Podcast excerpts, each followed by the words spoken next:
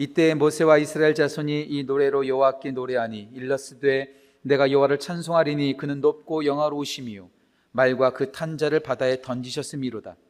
여호와는 나의 힘이요 노래시며 나의 구원이시로다. 그는 나의 하나님이시니 내가 그를 찬송할 것이요 내 아버지 하나님이시니 내가 그를 높이시리이다. 높이리로다. 여호와는 용사시니 여호와는 그의 이름이시로다.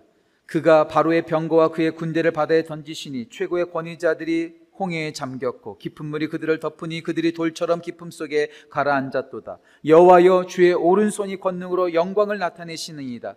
여호와여 주의 오른손이 원수를 부수시니이다. 주께서 주의 큰 위엄으로 주를 거스르는 자를 엎으시니이다. 주께서 진노를 바라시니 그 진노가 그들을 지푸라기 같이 사르니이다. 주의 콧김에 물이 쌓이되 파도가 언덕같이 일어서고 큰 물이 바다 가운데 엉기니이다. 원수가 말하기를 내가 뒤쫓아 따라잡아 탈취물을 나누리라.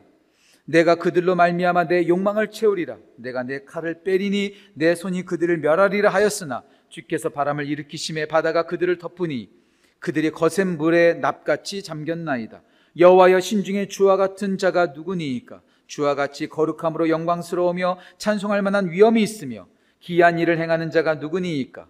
주께서 오른손을 드신즉 땅이 그들을 삼켰나이다. 주의 인자하심으로 주께서 구속하신 백성을 인도하시되 주의 힘으로 그들을 주의 거룩한 처소에 들어가게 하시나이다.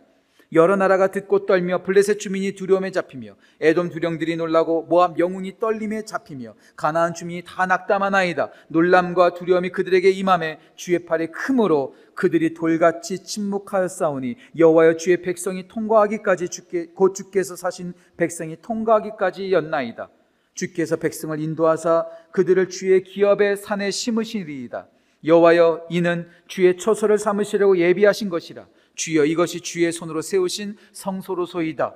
여호와께서 영원 무궁하도록 다스리시도다 하였더라. 아멘. 하나님의 말씀입니다. 자리에 앉으시겠습니다.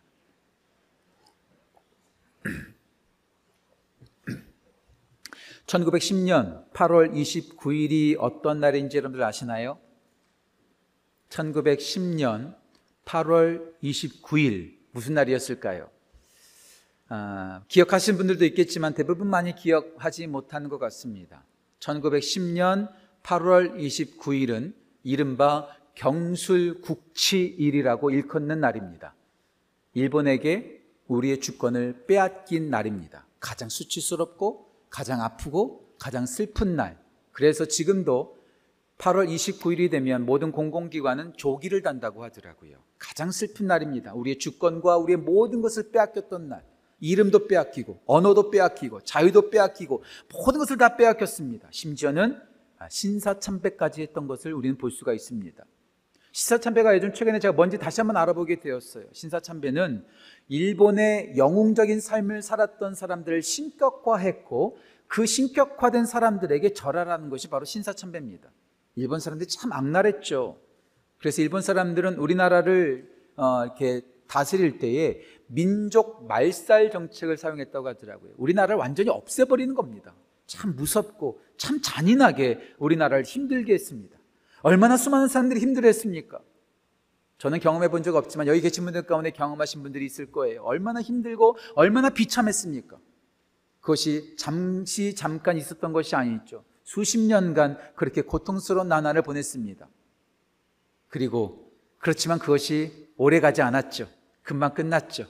1945년 8월 15일 다음 주가 광복절인데요. 제가 시간 계산을 잘못해서 다음 주에 될 설교를 오늘 하게 되는 것 같아요. 1945년 8월 15일 만으로 35년, 횟수로는 36년 만에 우리나라는 다시 자유를 얻게 되었습니다. 고통이 길면 길수록 찾아오는 기쁨은 정말로 더 큰 것 같아요. 그렇죠? 예. 잠깐의 고통은요, 그냥 우리 가운데 큰 기쁨을 주지 않습니다. 하지만 고통이 길면 깊, 길수록, 기쁘면 기쁘고 잔인하면 잔인할수록 우리 가운데 찾아오는 기쁨은 더 크다는 것을 우리는 볼 수가 있습니다. 이런 사실들을 우리는 성경 속에서도 찾아볼 수가 있지요. 아브라함은 약속받은 지 25년 만에 아들을 낳습니다. 25년 만에요. 그가 아들을 낳았을 때 얼마나 기뻤을까요? 아브라함과 사람만 기뻐했던 것이 아니라 주위에 듣고 있었던 모든 사람들도 함께 기뻐하고 웃었던 것을 볼 수가 있습니다. 야곱과 요셉을 한번 생각해 보십시오. 야곱은 요셉을 너무나 사랑했습니다.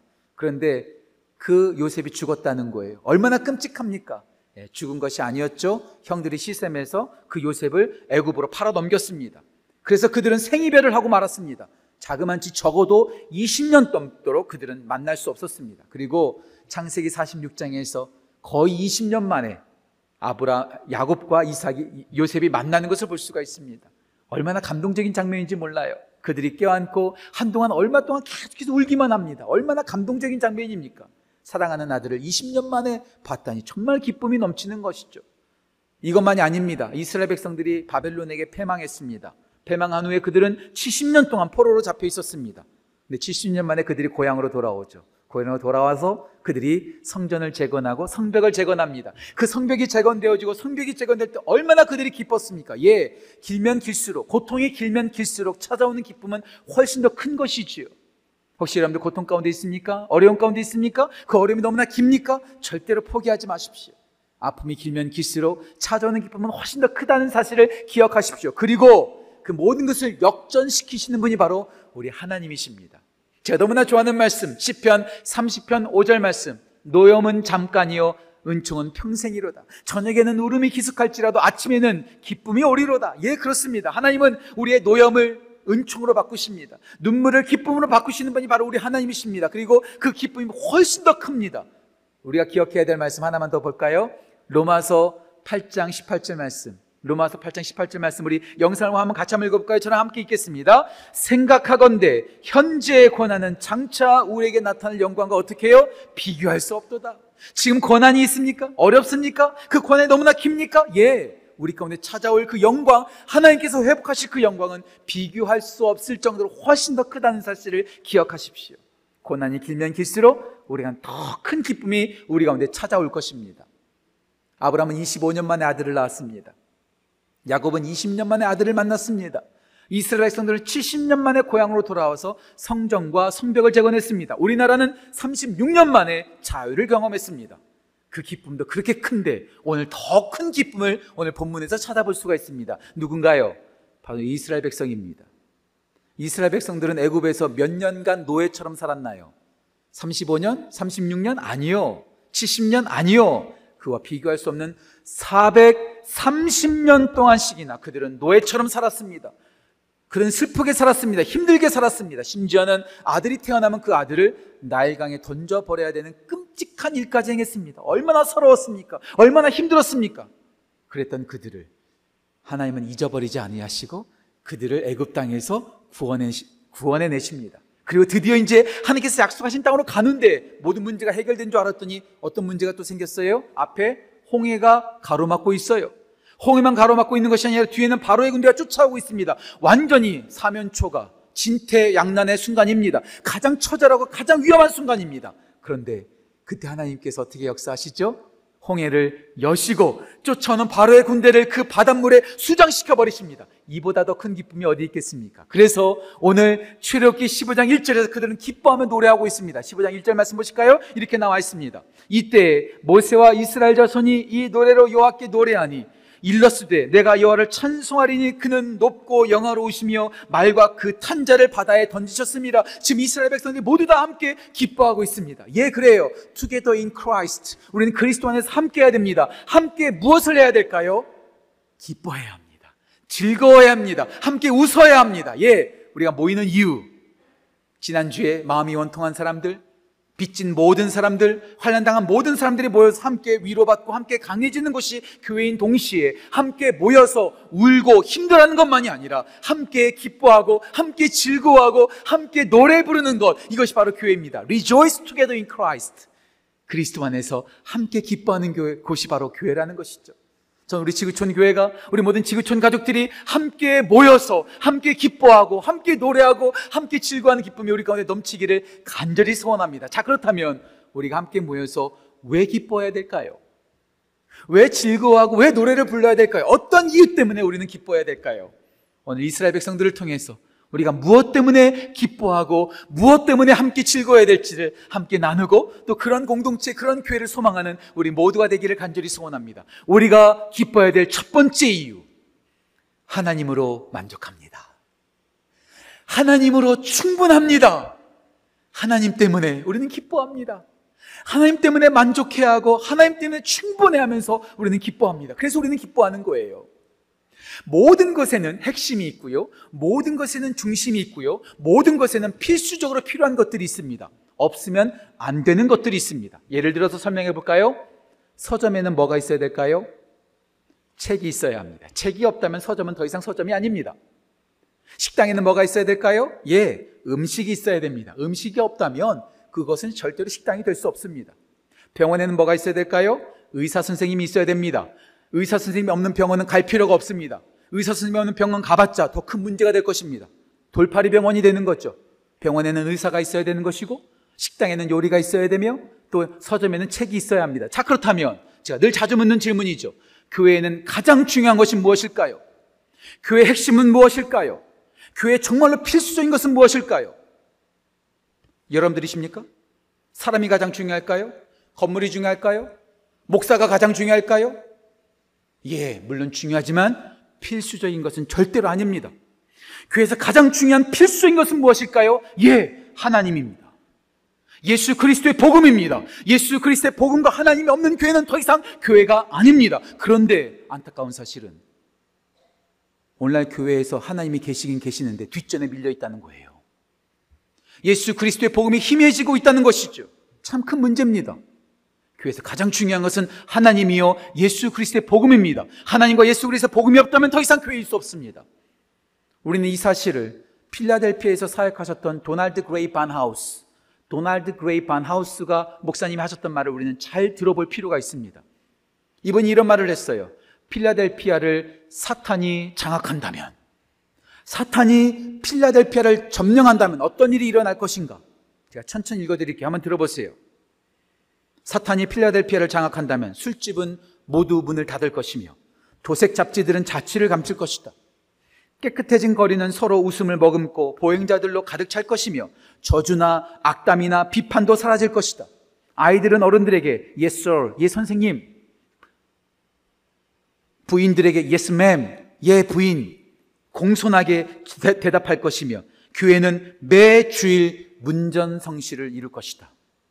그러나 그 교회에서 그리스도는 선포되지 않을 것이다. 세상은 너무나 좋아지고 모든 것을 다 갖추고 너무나 환해지고 행복해졌고 교회는 사람들로 가득 채워지고 있지만 그 교회에서는 정작 예수 그리스도가 선포되지 않을 것이라는 것이죠. Christless Church, Jesusless Church. 예수님이 없는 교회, 그리스도가 없는 교회, 그리스도가 없는 크리스천. 큰 비극적인 문제입니다. 저는 지난주에 함께 말씀을 나누었습니다. 교회는 어떤 곳이라고요? 교회는 세상이 할 수 없는 것을 하는 곳이요. 교회는 세상이 줄 수 없는 것을 줄 수 있는 곳이 바로 교회라고 말씀을 드렸습니다. 가르치는 거 교회 해야 합니다. 사람들을 치료하는 거 해야 합니다.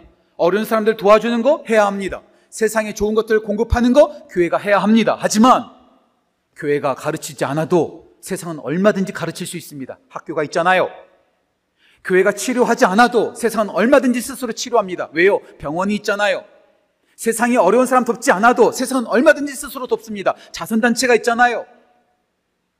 교회가 공급하지 않아도 세상은 얼마든지 스스로 공급합니다. 정부가 다 공급해 줄 거예요.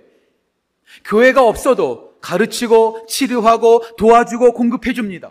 하지만 교회만이 할 수 있는 것, 교회만이 줄 수 있는 것이 있습니다. 교회만이 할 수 있는 것은 무엇일까요? 예, 교회만이 할 수 있는 것, 하나님을 예배하는 겁니다.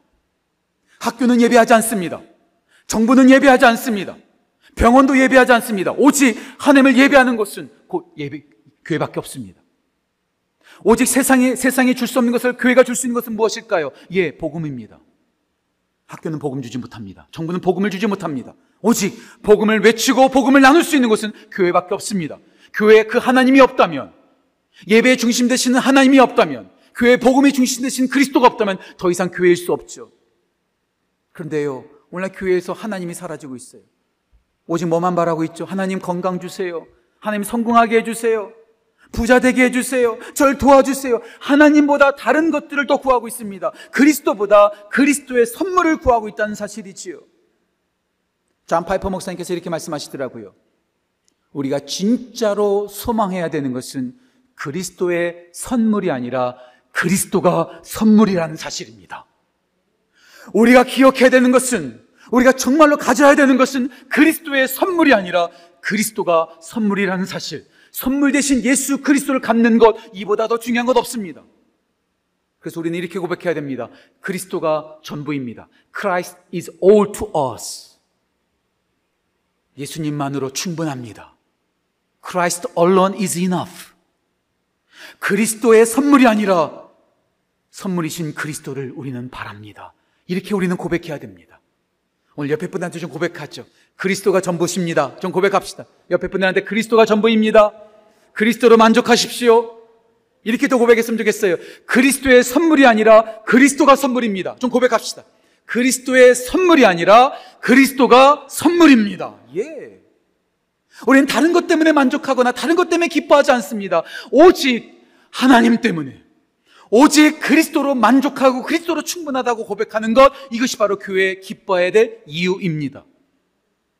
그렇게 기뻐했던 사람이 있습니다. 바로 누굴까요? 하나님의 마음에 합했던 다윗입니다. 다윗은 이렇게 고백하죠. 10편 23편 1절 말씀 여호와는 나의 목자시니 내게 부족함이 없으리로다. 목자 대신 하나님 한 분만으로 나는 만족합니다. 부족함이 없습니다. 저는 이거보다 더 놀라운 고백이 하나 더 있다고 생각해요.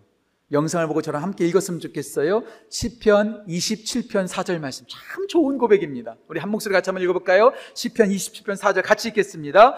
내가 여호와께 바라는 한 가지 일 그것을 구하리니 곧 내가 내 평생에 여호와의 집에 살면서 여호와의 아름다움을 바라보며 그의 성전에서 사모하는 그것이라. 내가 바라는 한 가지 왕이 되는 것도 아니요. 내가 유명해지는 것도 아니요. 내가 승리하는 것도 아니요. 내가 부자 되는 것도 아니요. 내가 바라는 한 가지 일. 하나님의 집에서 하나님의 아름다움을 보고 그 하나님의 성전을 사모하는 것. 그 이상, 그 이하, 그 어떤 것도 없습니다. Nothing more, nothing less, nothing else. 오직 하나님만이 나의 전부십니다라고 고백하는 것이죠. 다윗의 고백만 있었던 것이 아니죠. 신약에 오면 또 한 명이 더 있습니다. 누굴까요? 바로 사도 바울입니다. 사도 바울은요, 그리스도 외에 그 어떤 것도 구하지 않습니다. 더 놀라운 고백이죠. 빌립보서 3장 7절, 8절, 9절 말씀 제가 읽겠습니다. 이렇게 나오죠. 그러나 무엇이든지 내게 유익하던 것을 내가 다 그리스도를 위하여 해로 여길 뿐더러 또한 모든 것을 해로 여기면 내 주 그리스도 예수 아는 지식이 가장 고상하기 때문이라 내가 그를 위하여 모든 것을 잃어버리고 배설물로 여김은 그리스도를 얻고 또 그 안에서 발견되기 위함이다. 난 그리스도만 바란다. 그리스도 외에 다른 것들은 다 해로 여기고 심지어는 배설물로 여긴다. 나는 오직 예수 그리스도만 붙잡는다. 이거보다 더 감격적인 고백이 하나 있어요. 저의 삶의 모토가 되는 말씀이죠. 빌립보서 1장 20절과 21절 말씀. 나의 간절한 기대와 소망을 따라 아무 일에든지 부끄러워하지 아니하고 지금도 온전히 담대하여 살든지 죽든지 내 몸에서 그리스도만 존귀하게 되게 하려 하나니 이는 내게 사는 것이 그리스도니 죽는 것도 유익함이니라. 하나님, 저는 생명보다도 예수 그리스도가 더 중요합니다. 제가 정말 목숨 걸고 좋아하는 것, 내가 목숨 걸고 소망하는 것, 그것은 오직 예수 그리스도입니다. 다윗이 오직 하나님 한 분만으로 만족했던 것처럼, 사도 바울이 오직 예수 그리스도로 생명까지도 내어놓았던 것처럼, 우리 모두도 다른 것 때문에 기뻐하는 것이 아니라, 다른 그 어떤 것 때문에 즐거워하는 것이 아니라, 교회 와서 나 부자 됐다고, 나 잘 됐다고 자랑하고 기뻐하는 것이 아니라, 하나님 때문에, 하나님 한 분 때문에 기뻐한다고 고백할 수 있는 우리 모두가 되기를 간절히 소원합니다. 오늘 모세와 이스라엘 백성들은 지금 기뻐하고 있어요. 노래하고 있어요. 누구에게 노래하고 있습니까? 1절 말씀 보실까요? 1절에 그가 노래하는 이유가 나옵니다. 1절 말씀 제가 읽겠습니다. 이때 모세와 이스라엘 자손이 이 노래로 여호와께 노래하니 일렀을 때 내가 여호와를 찬송하리다. 하나님께 노래하고 있어요. 하나님을 찬송하고 있어요. 왜요? 그 하나님이 위엄이 있으시고 영광이 있으신 분이기 때문에 인자하신 하나님이시기 때문에 그리고 그 무엇보다도 가장 중요한 말씀이 2절입니다. 2절. 2절 같이 한번 읽어볼까요? 출애굽기 15장 2절 말씀 영상을 보고 여러분 성경책을 펴시고 함께 읽도록 하겠습니다. 같이 읽겠습니다. 여호와는 나의 힘이요 노래시며 나의 구원이시로다. 그는 나의 하나님이시니 내가 그를 찬송할 것이요 내 아버지 하나님이시니 내가 그를 높이리이다. 왜 노래하고 있어요? 왜 하나님을 높이고 있어요? 하나님이 나의 하나님이시기 때문에. 내 아버지 하나님이 나의 하나님이시기 때문에 하나님 그 존재만으로도 지금 기뻐하고 하나님이 그 존재만으로도 지금 노래하고 있는 것입니다. 다른 것 때문에 노래하거나 다른 것 때문에 기뻐하지 않아요. 하나님이 살아계시다는 그 이유 하나만으로 기뻐하는 거죠. 만약 하나님이 없다면, 만약 하나님이 없다면 우리의 삶에 어떤 의미가 있을까요? 만약 하나님이 없다면 우리는요, 그냥 먹고 살다가 죽으면 됩니다. 한 번 사는 인생 화끈하게 즐기고요. 즐기고 다 즐기면서 마음대로 살면 됩니다. 그리고 사라지는 거거든요. 하나님이 없다면 우리 인생은 아무 의미가 없습니다. 어떤 목사님께서 말씀하시더라고요. 하나님이 없으면 옆집 강아지와 나와는 다를 바가 전혀 없는 존재라고요. 그렇잖아요. 동물과 전혀 다르지 않습니다. 근데 우리는 하나님이 살아계시기에 하나님이 형상으로 지음받은 몸이요. 그리고 우리는 하나님의 약속을 받은 사람들입니다. 하나님 때문에 우리는 의미가 있습니다. 그래서 이번 10월 달에 우리 교회 오실 유진서 목사님은 기도할 때마다 이렇게 기도한다고 하시더라고요. 하나님 살아계셔 주셔서 감사합니다. 하나님 계시니 감사합니다. 왜요? 하나님이 계시니 내가 의미가 있는 거예요. 하나님 때문에 내 인생이 달라진 거예요. 제가 이런 생각 해봤어요. 제 딸이 있다는 것은 제가 뭐가 됐다는 거예요? 제가 아버지가 됐다는 거예요. 제 아내가 있다는 뜻은 뭐예요? 제가 남편이라는 뜻이에요. 우리에게 지구촌 가족이 있다는 것은 저한테 어떤 의미가 있나요? 제가 목사가 되는 거예요. 여러분들이 없다면 저는 목사로 불릴 이유가 없어요. 제 딸이 없다면 저는 아버지가 될 수 없어요. 제 아내가 없다면 저는 남편이 될 수가 없어요. 딸이 있기에 제가 아빠가 되는 거고, 아내가 있기에 제가 남편이 되는 거고, 우리 지구촌 가족이 있기 때문에 제가 지구촌 교회 목사로 부름을 받는 거예요. 마찬가지예요. 하나님이 없으면 nothing. 하지만 하나님이 계시기에 내 삶에 something. 이유가 있는 것이고, 살아갈 이유가 있는 것이죠. 하나님이 계시다는 게 얼마나 감사하고, 얼마나 기쁜 일인지 몰라요. 그래서 지금 모세와 이스라엘 백성들은 기뻐하고 있는 거예요. 하나님으로 기뻐하는 것이 뭘까요? 하나님 때문에 기뻐하는 것이 뭘까요? 한 단어로 짧게 말씀드릴게요. 그게 바로 예배입니다. 하나님으로 기뻐서 모여서 함께 즐거워하는 것, 이게 바로 예배입니다. 하나님의 하나님 되심을 기뻐하는 것, 이게 바로 예배입니다. 우리는 코로나 팬데믹 때문에 모이는 것에 많은 제약을 받고 있습니다. 지금도 교회 나오고 싶지만 기저질환이 있어서 연약해서 힘든 일이 있어서 교회 못 나오시고 지금 온라인으로 예배 드리신 분들을 위로합니다. 하지만 여러분들 우리가 이 함께 나와서 예배하는 것을 소망해야 합니다.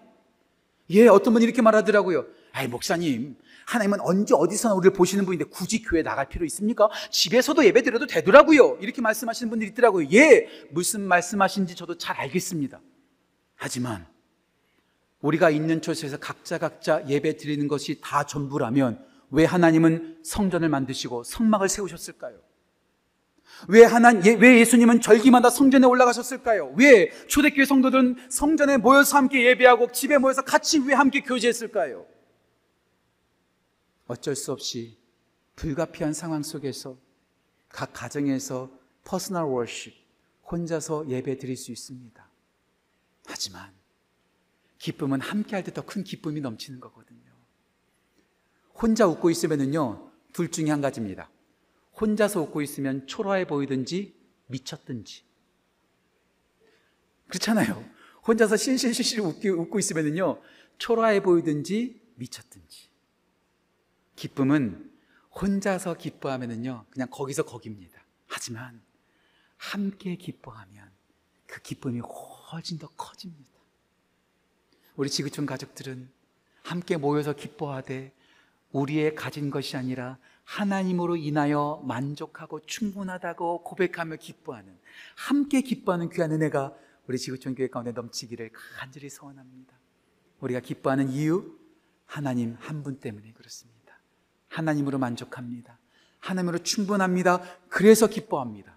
그런 우리 지구촌 교회 또 온라인으로 예배드리시는 모든 성도 되시기를 주님의 이름으로 축복합니다. 두 번째, 기뻐하는 우리 왜 기뻐할까요? 하나님께 감사합니다. 하나님께 감사합니다. 가장 좋으신 하나님, 가장 능력이 있으신 하나님, 나의 하나님, 그 하나님이 계시면 우리 가운데 문제가 사라져야 되죠. 그렇죠? 문제가 없어야 되죠. 그렇잖아요. 가장 좋으신 하나님, 가장 능력이 많으신 하나님, 영광과 위엄의 하나님, 그 하나님이 계시면 우리는 문제가 없어야 되죠. 여러분 문제가 없으신가요? 기도 제목 없으세요? 가장 최고로 좋으신 하나님, 가장 전능하신 하나님을 믿고 있어도 우리 가운데 문제가 있죠. 근데 문제가 있으면은요, 많은 그리스도인들이 감춰요. 기도 제목 내지 않아요. 왜 그럴까요? 두 가지 이유 때문에 그렇습니다.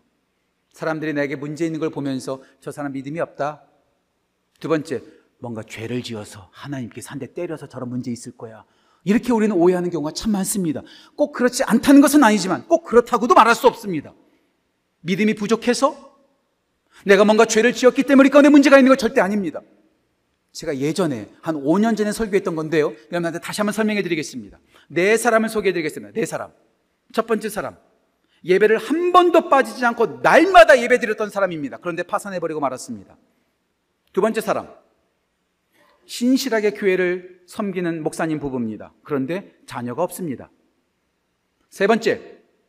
새벽 기도도 빠지지 않습니다. 날마다 기도합니다. 그런데 회사에 나가서 해고당했습니다. 마지막 네 번째. 선교에 헌신한 청년입니다. 그런데 선교지를 밟기도 전에 그는 사고로 죽습니다. 이 네 사람의 이야기를 들으면서 여러분 어떤 생각이 드십니까? 많은 분들이 이렇게 말하죠. 그 사람의 믿음이 뭔가 문제가 있었을 거야. 아니, 그 사람 뭔가 죄를 지었겠지. 그러니까 그런 일이 벌어지지. 과연 그럴까요? 이 네 사람이 누굴까요? 제가 현대어로 조금 바꿔서 설명했을 뿐이죠. 날마다 예배 드렸지만 파산당한 사람은 욥입니다. 신실하게 교회를 섬겼지만 아기가 없었던 목사, 목사 부부는 스가랴와 엘리사벳입니다. 새벽 예배와 기도 시간도 빼먹지 않았지만 회, 회사에서 fire 당한 사람 다니엘입니다. 선교 훈련을 받았지만 선교지도 가보지 못한 채 죽임을 당한 사람 사도행전 12장에 등장하는 요한의 형제 예수님의 제자 야고보입니다. 야고보의 믿음이 적었을까요? 욥이 죄를 지었을까요? 스가라와 엘리자벳이 문제 있었을까요? 다니엘이 뭔가 문제가 있었을까요? 전혀 그렇지 않습니다. 그런데 왜 하나님을 믿은 백성들의 이런 문제와 아픔이 있을까요?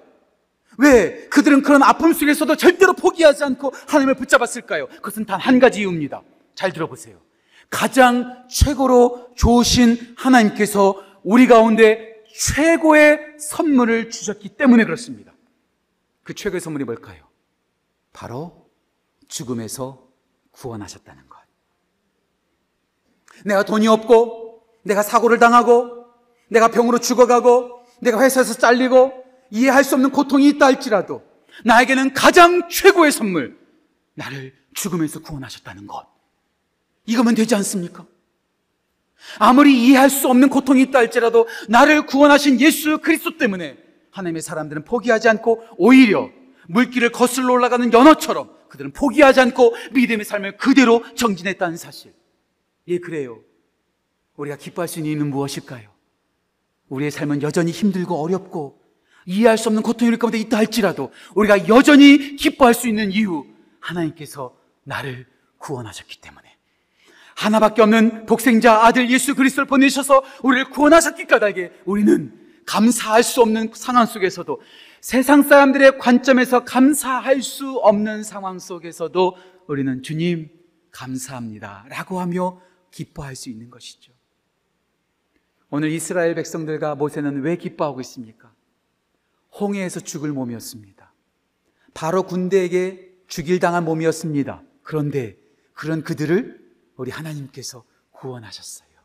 그 구원하신 것을 지금 보면서 기뻐하고 있는 것이죠. 말씀 보실까요? 말씀 4절, 2절 말씀입니다. 말씀 2절에 이렇게 나오죠. 여호와는 나의 힘이요, 노래시며 나의 뭐라고요? 구원이시다, 구원이시다. 계속해서 이 고백이 나오고 있어요. 4절과 5절 말씀 보실까요? 4절과 5절에도 이렇게 나옵니다. 그가 바로의 병거와 그의 군대를 바다에 던지시니 최고의 지휘관들이 홍해에 잠겼고 깊은 물이 그들을 덮으니 그들이 돌처럼 깊음 속에 가라앉았다. 나를 위협하는 모든 악의 무리들이 모두 바다에 수장되었다. 여기서 끝나지 않습니다. 6절 말씀 같이 한번 읽어볼까요? 6절 같이 읽겠습니다. 여호와여 주의 오른손이 권능으로 영광을 나타내시니이다. 여호와여 주의 오른손이 원수를 부수시나이다. 나를 죽음에서 구원하시고 나를 위협하는 모든 악한 무리들을 다 부셔버리셨기 때문에 우리는 감사하면서 기뻐합니다. 교회는 어떤 곳일까요? 다시 말씀드릴게요. 교회 와서 내 자녀가 좋은 학교 들어갔어. 내가 좋은 자동차 샀네. 내 반에 이번에 주식이 대박 났어. 내가 그것 때문에 하나님께 감사해. 그래서 내가 기뻐해. 그런 자랑하는 곳이 아닙니다. 우리 무엇을 자랑해야 될까요? 나같이 자격 없고, 내가 나를 봐도 한심한데, 그런 나를 위해서 구원하셨어. 그런 나를 살리셨어. 그런 나를 영적으로 죽지 않고 오늘도 승리하는 삶을 살게 하셨어. 그래서 우리는 함께 감사하는 것이죠. 이렇게 감사하는 것을 또 한마디로 뭐라고 표현할 수 있을까요? 이것 또한 예배입니다. 예배. 다시 말씀드릴게요. 예배는 두 가지 관점이 있습니다. 하나는 하나님의 하나님 되심을 기뻐하는 거예요. 이것을 일컬어서 찬양이라고 말하고 이것을 예배라고 말합니다. 두 번째, 하나님의 하나님 되심과 함께 두 번째로 우리가 고백하는 것은 하나님께서 우리에게 행하신 일, what God has done. 하나님께서 우리 가운데 이루신 일을 고백하며 감사하는 것입니다. 이것 또한 예배입니다. 예배는 찬양, 하나님의 하나님 되심을 고백하는 찬양과 하나님께서 우리 가운데 행하신 일을 감사하는 감사, 찬양과 감사가 함께하는 것이요. 이 찬양과 감사가 함께하며 기뻐하는 것이 예배입니다. 그래서 우리 지구촌 교회는 모여서 옷 자랑하고 자녀 자랑하고 집 자랑하고 내 재산 자랑하고 내 능력 자랑하는 것이 아니라 자격 없는 나를 구원하신 예수 그리스도의 십자가 그 최고의 선물로 인하여 하나님께 감사하며 기뻐한다라고 고백하는 것 그것이 바로 Together in Christ. Rejoice together in Christ. 그리스도 안에서 함께 기뻐하는 우리 교회가 되어져야 한다는 것이죠.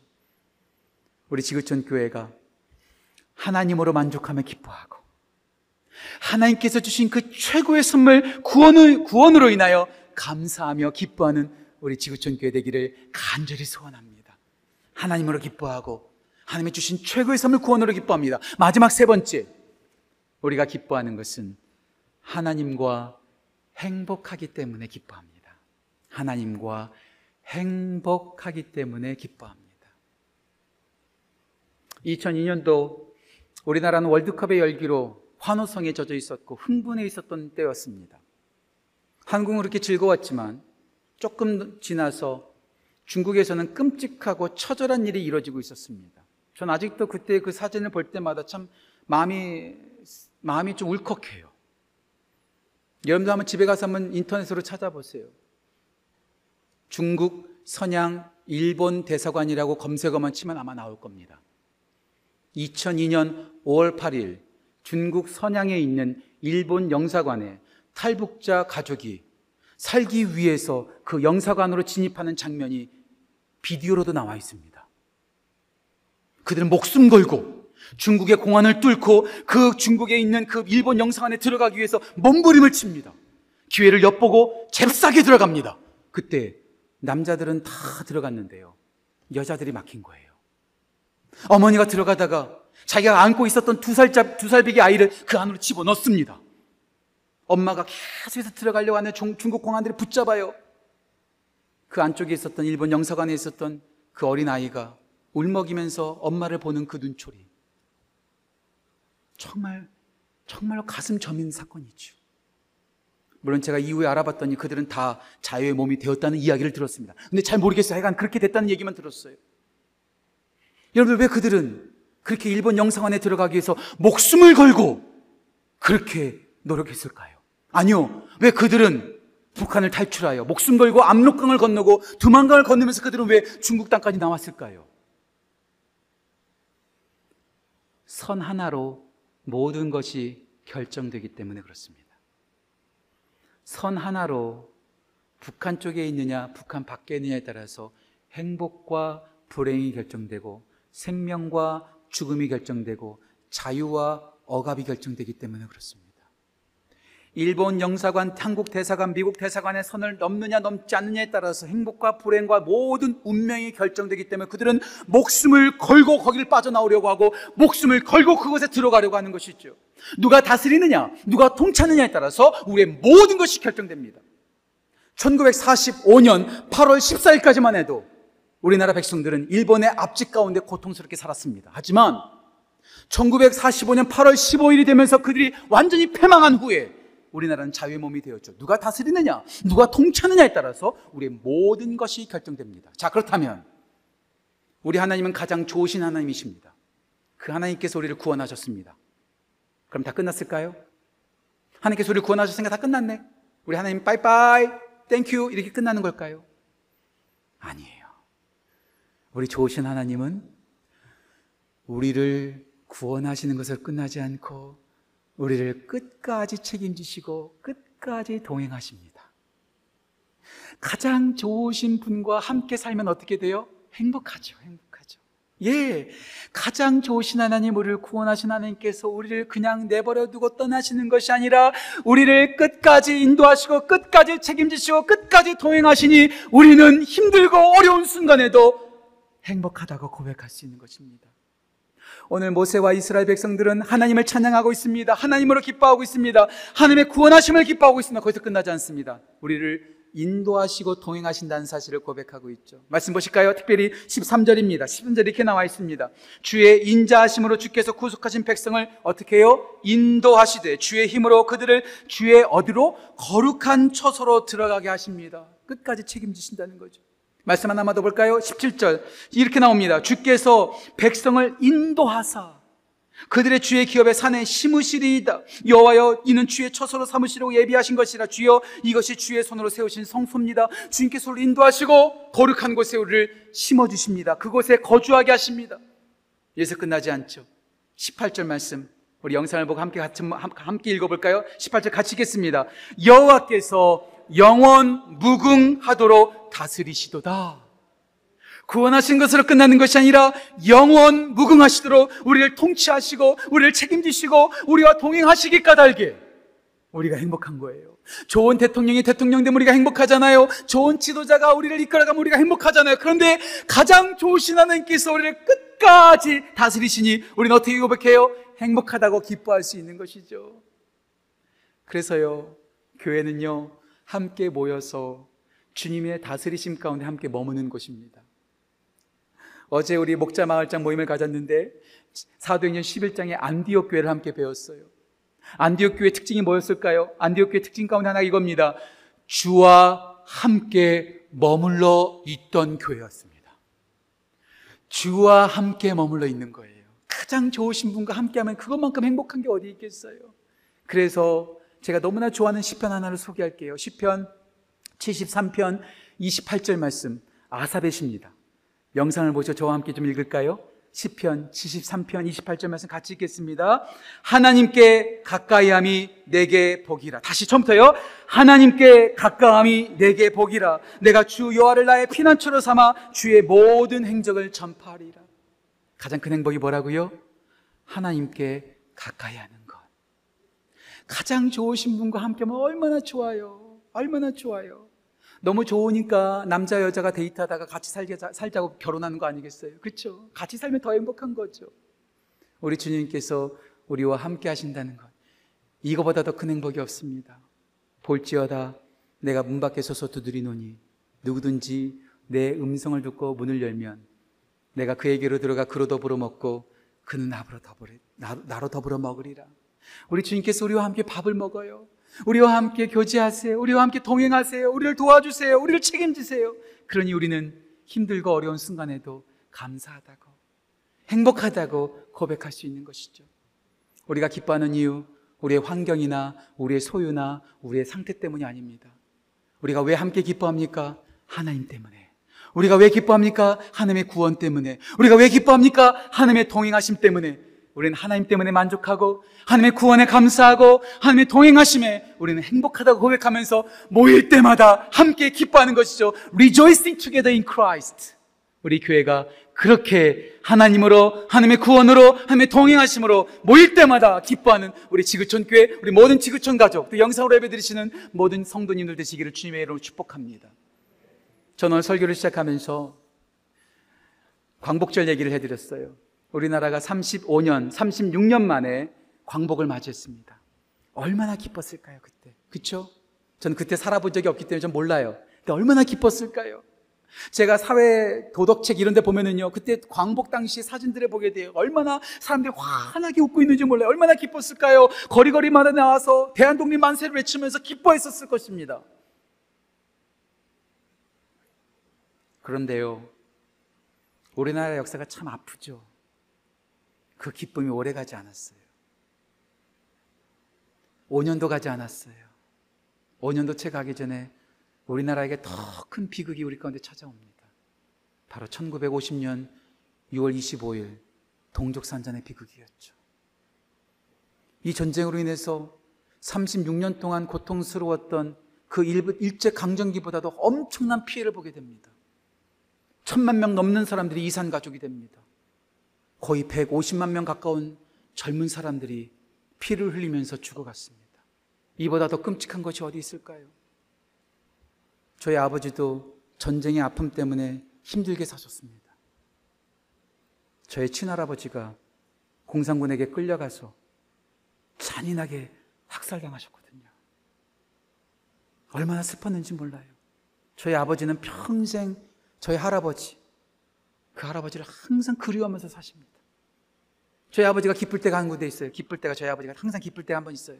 그때가 언제냐면 아홉 살 때 돌아가신 아버지가 꿈에 나올 때 그때가 그렇게 행복하시대요. 그렇게 그렇게 그렇게 그렇게 기쁘시대요. 1945년 광복의 기쁨도 5년 만에 앗아가고 더 큰 슬픔으로 다가왔습니다. 기쁨이 계속되면 좋겠는데 기쁨이 오래 가지 않아요. 또 그 기쁨을 빼앗길 때가 있어요. 이스라엘 백성들의 앞에서 홍해가 갈라졌습니다. 뒤쫓아오던 바로의 군대가 거기 수정됐습니다. 이보다 더 놀라운 기적과 이보다 더 놀라운 구원이 어디 있겠습니까? 저는 이거 한 번만 보면은 평생 기뻐할 자신이 있습니다. 그런데 이스라엘 백성들의 그 기쁨과 그 즐거움과 그 감격은 오래 가지 않았어요. 얼마 갔을까요? 3일 갔습니다. 3일. 오늘 본문 말씀은 아니지만 출애굽기 15장 22절, 23절, 24절 말씀. 제가 천천히 읽어드릴게요. 이들의 모습입니다. 수레굽기 15장 22절 제가 읽겠습니다. 모세가 홍해에서 이스라엘을 인도함에 그들이 나와서 수루강야로 들어가서 거기서 사흘길, 3일길을 걸었으나 물을 얻지 못하고 마라에 이르렀더니 그곳에 물이 써서 마시지 못하겠으므로 그 이름을 마라라 하였더라. 백성이 모세에게 뭘 했어요? 원망함에 3일 전까지만 해도 찬양하고 하나님 한 분만으로 만족합니다. 하나님 구원으로 감사합니다. 하나님께서 인도하시니 행복합니다. 고백하며 노래하며 춤추며 기뻐했던 그 백성이 3일 만에 아, 원망하고 있다는 거예요. 우리의 지금의 기쁨 언제 빼앗길지 모릅니다. 조심해야 됩니다. 방심하면 안 됩니다. 제가 얼마 전에 우리나라 연예인이 간증하는 간증 그 영상을 봤어요. 제가 그냥 실명 말할게요. 그 가수 주영훈인가요? 그 작곡가 주영훈이 했던 그거 여러분 유튜브에 한번 찾아보세요. 제가요 어떤 목사님의 간증과 어떤 목사님의 설교보다도 큰 은혜를 받고 큰 깨달음을 받았어요. 이분이 이렇게 말하더라고요. 진짜 위기는 잘 될 때 옵니다. 진짜 위기는 잘 될 때 옵니다. 말단 사원일 때 위기가 아니라 사장이 되면 위기가 옵니다. 개척 교회 때가 위기가 아니라 대형 교회일 때 위기입니다. 내가 무명할 때, 내가 인기가 없을 때 위기가 아니라 내가 유명해지니 술 먹고 다니더라는 거예요. 힘들 때는요, 기도하지 말라고 해도 기도해요. 하나님의 도심이 필요할 때는 주일 빠지지 않고 예배하고 섬기고 헌신합니다. 그런데 살만하면 이제 교회에 빠집니다. 기도 안 합니다. 놀러 다닙니다. 그렇게 하나님의 구원을 받았음에도 불구하고, 기도 응답을 받았음에도 불구하고, 그 기쁨을 잃어버린 채 세상의 기쁨으로 원망하면서 살아갈 때가 우리 가운데 있다는 사실. 조심해야 돼요. 이스라엘 백성들이 그 엄청난 기적 속에서 기뻐하다가 3일 만에 원망했다면 우리도 별반 다르지 않습니다. 저 오늘 말씀을 마무리하면서 여러분한테 하나의 말씀으로 여러분들을 권면하면서 말씀을 마치고자 합니다. 사도 바울이 아무도 감사할 수 없는 감옥에서 빌립보 교회 성도들에게 이렇게 권면하죠. 빌립보서 4장 4절 말씀 주 안에서 항상 기뻐하라. 내가 다시 말하노니 기뻐하라. 어떻게 기뻐하라고요? 주 안에서 어떻게 기뻐하라고요? 항상 기뻐하라고요. 예. 우리의 기쁨을 빼앗기지 맙시다. 하나님 한 분만으로 만족하고 하나님의 구원으로 감사하고 하나님의 동행하심에 행복해하는 이 기쁨을 절대로 빼앗기지 말고 주 안에서 함께 모여 기뻐함으로 그 기쁨을 빼앗기지 않고 계속해서 끝까지 기뻐하는 우리 지구촌 교회, 지구촌 가족, 지구촌 모든 성도 되시기를 주님의 이름으로 축복합니다.